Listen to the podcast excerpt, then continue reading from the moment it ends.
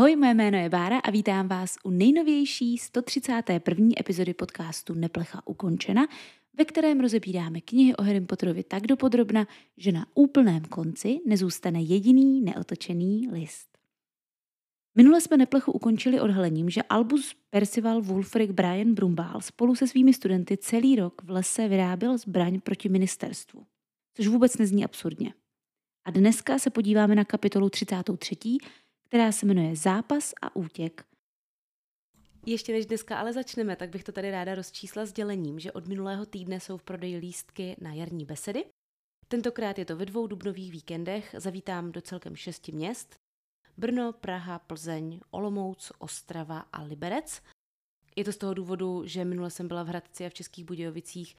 Liberec jsem vynechala, tak tentokrát bych chtěla teda dopřát besedu i Liberci a bohužel na Hradec a Budějovice tím, že mám jenom ty dva víkendy, už nezbývá čas, tak zase třeba příště, jo, abyste mě nekamenovali. Budu povídat o historii rodiny Malfojových. Celá ta beseda nebo ten koncept se jmenuje Sága rodu Malfojů. Odkaz na lístky najdete v popisku, kdyby vás tohle zajímalo. Ta beseda je vhodná i pro mladší ročníky, pokud jsou teda otrkaní poslechem podcastu. Jsem tam někdo mi na besedu zavítá, už jsem tam pár dětí měla, tímto zdravím třeba Emičku, která mi posledně donesla nádherný dopis a obrázek, na který koukám každý den, mám ho tady v pracovně. Bude to v podstatě ten můj klasický koncept, tak jak bývají besedy vždycky, to znamená kvíz, přednáška a závěrečná beseda. Já mám pocit, že se to osvědčilo, že to takhle lidi baví, mám teda zpětnou vazbu v podobě toho, že se mi na besedy zatím vrací, takže tohle to ponecháme, ale tentokrát tam možná bude i nějaká ta inovace, novinka nebo překvapení. Takže to je jenom takové rychlé sdělení na začátek. Ona dneska ta epizoda je stejně krátká, tak aspoň si ji trošku protáhneme tady tím.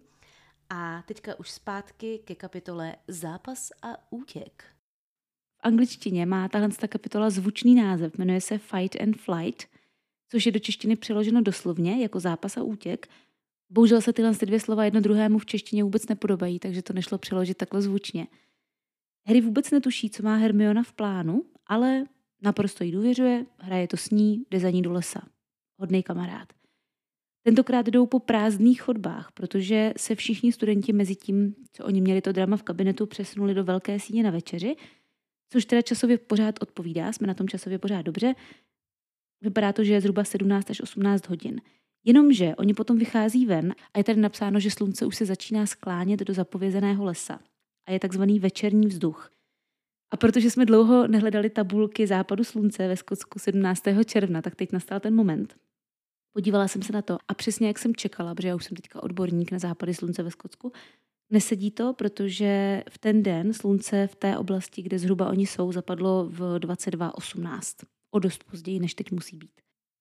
Dolores Umbridgeová si myslí, že ta zbraň, kterou mají vyrábět, je u Hagrida, což by bylo i nejlogičtější, protože je to velká chýše, do které nikdo nechodí, že jo?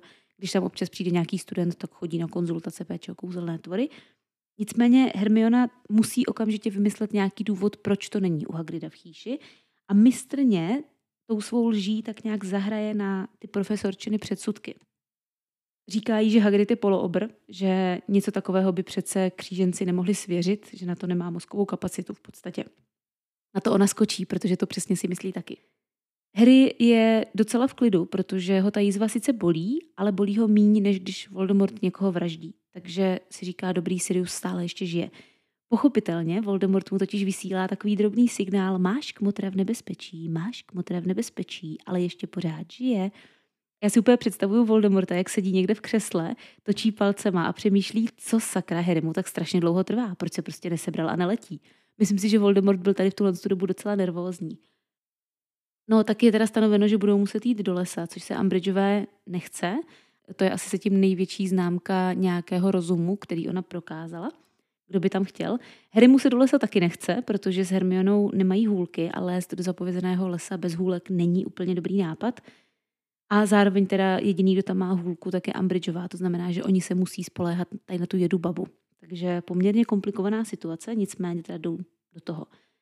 Harry si nejdřív myslí, že možná půjdou za drápem, ale myslí si, že Hermiona se ztrácí, protože je tak nějak vede spíš směrem k akromantulím, což teda ona nedělá záměrně, protože Hermiona u akromantulí nikdy nebyla. To znamená, že je vede docela nebezpečnou cestou a Harry je poměrně dost nervózní, pochopitelně. Takže se jí nenápadně jako ptá, jdeme dobře? A Hermiona, jo, jo, jdeme. A křičí hodně nahlas, protože to je ten její záměr. Dělá bordel, záměrně řve, doslova na celý les. Já bych to nazvala takzvaně měšťák v brdech. No a ten její plán se teda podaří, přiláká k ním kentaury, což je to, o co ona stála. Těch kentaurů se objevuje asi 50 a to teda ještě určitě nebude celé stádo. Předpokládám, že přišli jenom bojovníci. Máme tady Magoriana, toho vůdce, a ten se Dolores zeptá, co je zač. Harryho a Hermionu už zná, pochopitelně, ale Dolores Umbridgeovou vidí poprvé.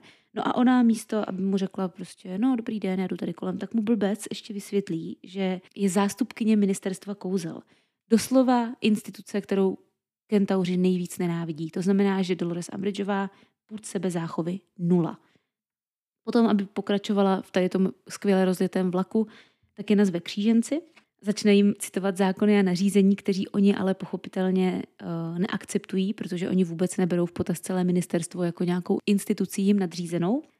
Pak je znovu označuje za křížence, což je teda hodně uráží a zároveň to není pravda, protože bychom si měli pro jistotu vysvětlit, že kříženec ve světě čara kouzel je už tak handlivý termín, ale je to termín, který označuje potomka člověka, nebo teda kouzelníka, protože o žádných mudlech, který se křížili s kouzelnými tvory, nevíme, a právě kouzelného tvora.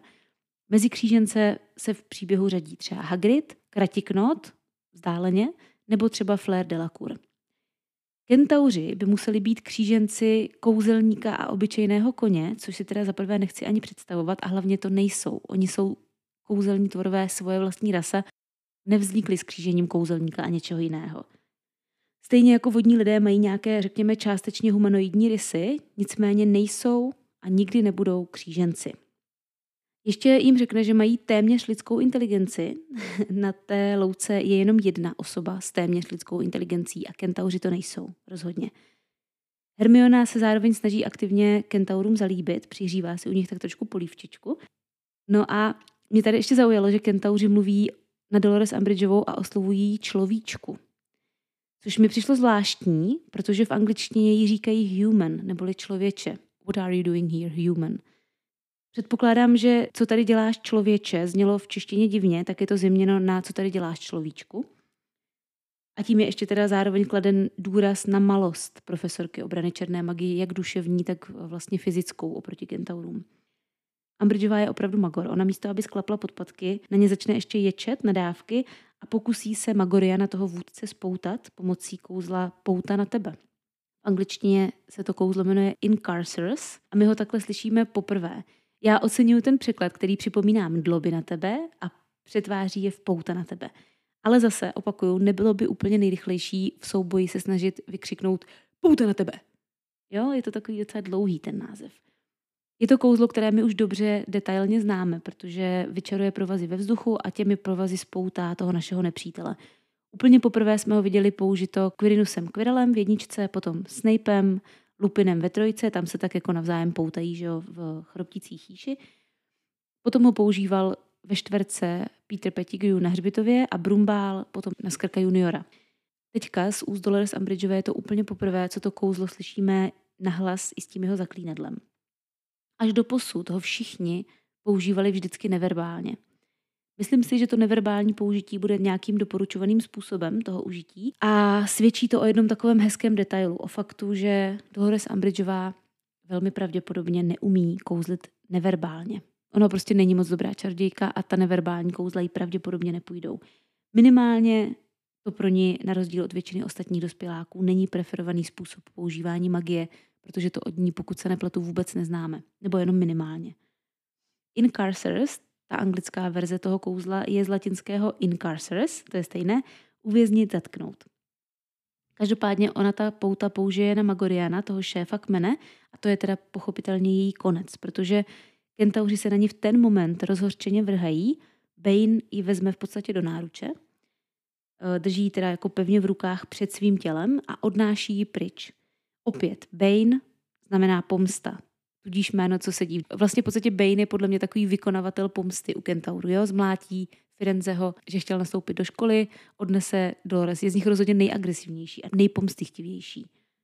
Nicméně já jsem se na tenhle ten moment knížce moc těšila, kvůli vám, protože se opět nejedná o nějakou náhodnou scénu, která J.K. Rowling napadla ve sprše.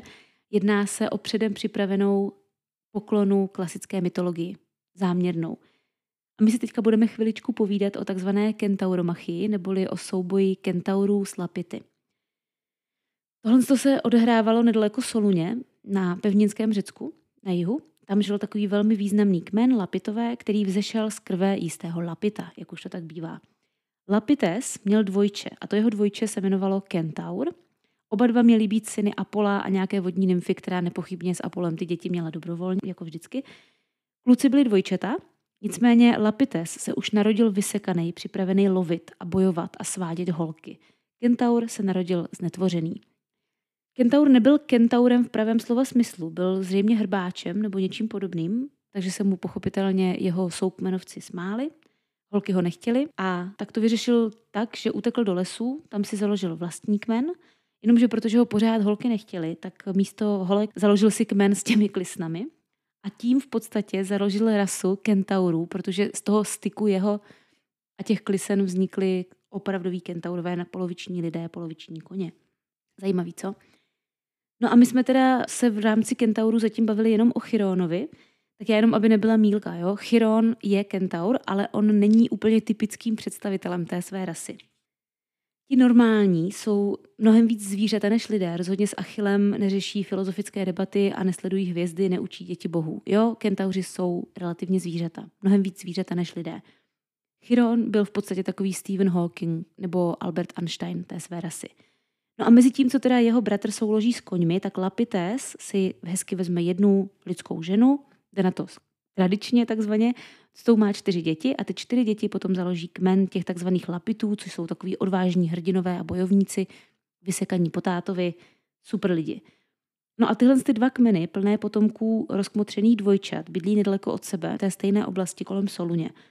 A lapitové jsou ještě ke všemu vyhlášení tím, že jsou to skvělí koňáci. E, jsou prostě na koňském hřbetu jako doma, což je taky podle mě vtipný.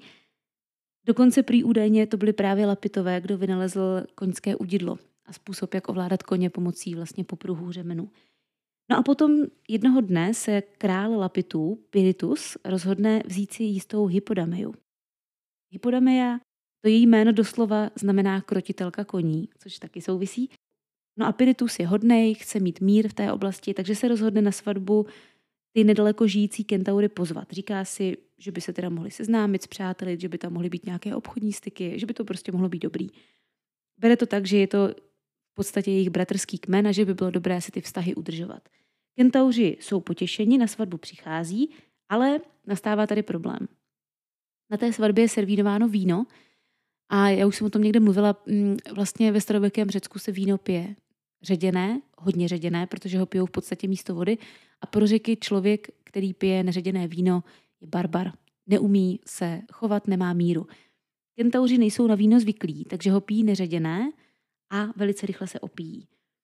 Řekněme, že kentauři tady v ten moment um, popustí úzdu svým přirozenějším pudům. Na tenhle vtip jsem docela hrdá mimochodem. Takže v moment, kdy je těm hostům představována ta nevěsta Hypodamia, tak jeden z kentaurů, který se jmenuje Eurytion, tak vyskočí z davu a pokusí se Hypodamiu unést. Na rozdíl od Ambridgeové ji neunáší, protože je strašná kráva, ale protože je tak pěkná, že si ji chce nechat jenom pro sebe a udělat jí spoustu malých hříbat. Takže se pokouší Hypodamii doslova odnést pryč.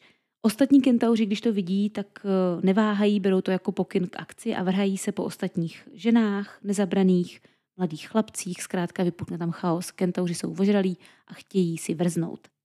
Začne bitva mezi kentaury a lapity, tomu se právě říká ta kentauromachie, a naštěstí se Piritus, ten vlastně budoucí manžel, kamarádí náhodou s Tézem, který je na té hostině přítomen taky, že ho pozvali. Díky jeho pomoci se podaří lapitům kentaurům vyprášit hřbety, další vtip, na který jsem hrdá, a tomu, který chtěl unést nevěstu, tak dokonce uřežou uši a nos a všechny kentaury vyhostí. Kentauři jsou tím doslova vyhozeni z oblasti Soluně, přestěhují se jinam, velice potupně, a lapitové vítězí. Je to jeden z těch úplně nejčastěji zobrazovaných mýtů. Pro řeky byl takovým symbolem v podstatě boje civilizovaného Řecka, těch lapitů, s různými barbarskými kmeny, kteří vlastně jsou znázorněni těmi kentaury, protože barbarské kmeny pijí víno právě neředěné, nezřízeně, podléhají nízkým pudům. Asi tam vidíte ty příměry. Nejslavněji byl tenhle ten motiv kentauromachie vyobrazen na atenském Partenonu, takže pochopitelně ty dochované části z něj dneska naleznete v Britském muzeu v Londýně, ne v Atenách, protože to tam převezli. Pokud to někoho zajímá, je to můj oblíbený motiv a moje oblíbená součást antické mytologie. Takže na to se vlastně J.K. Rowling odkazuje tím únosem Ambridgeové. Když kentauři v zapovězeném lese Dolores Umbridgeovou odnáší, je to jasnou analogií právě k tomuhle tomu prastarému sporu a vznáší to takovou jednu drobnou otázku. Co kentauři s Umbridgeovou tam, kde ji odnesli, udělali?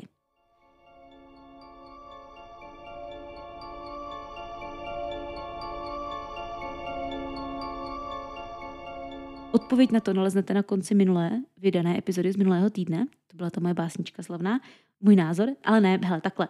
Nevíme, je to kniha pro děti, pravděpodobně ji tam někam položili a počkali, jestli pro ně Brumbál přijde. Nicméně ten příběh Hypodamei naznačuje, že kentauři se, řekněme, rádi poddávají nízkým pudům. To znamená, že jestli ještě neexistují žádné fanfiction na Bejna a Ambridgeovou, tak by měly vzniknout. Ne, to je fakt odporný, to nedělejte nikdo, prosím.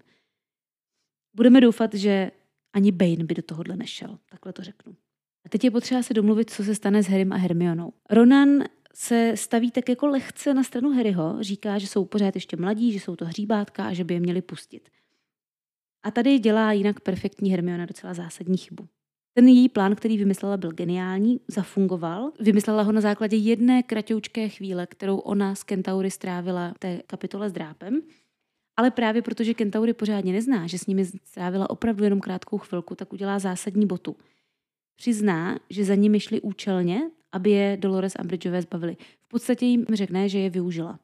No a na to jsou kentauři extra hákliví, takže zareagují velice nepěkně a v podstatě jednohlasně se dohodnou, že Harry a Hermiona si zaslouží ten stejný trest jako Dolores Umbridgeová, ať už je to teda cokoliv.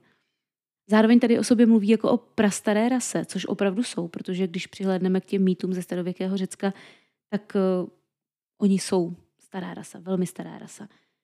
Ale naštěstí v tenhle ten moment nám uh, na pomoc přichází jako Bůh ze stroje, moje oblíbená část knih, Dráp, který už se cítil osamocený a tak šel hledat nějakou společnost. Řve tam na celé kolo Hark! Hark!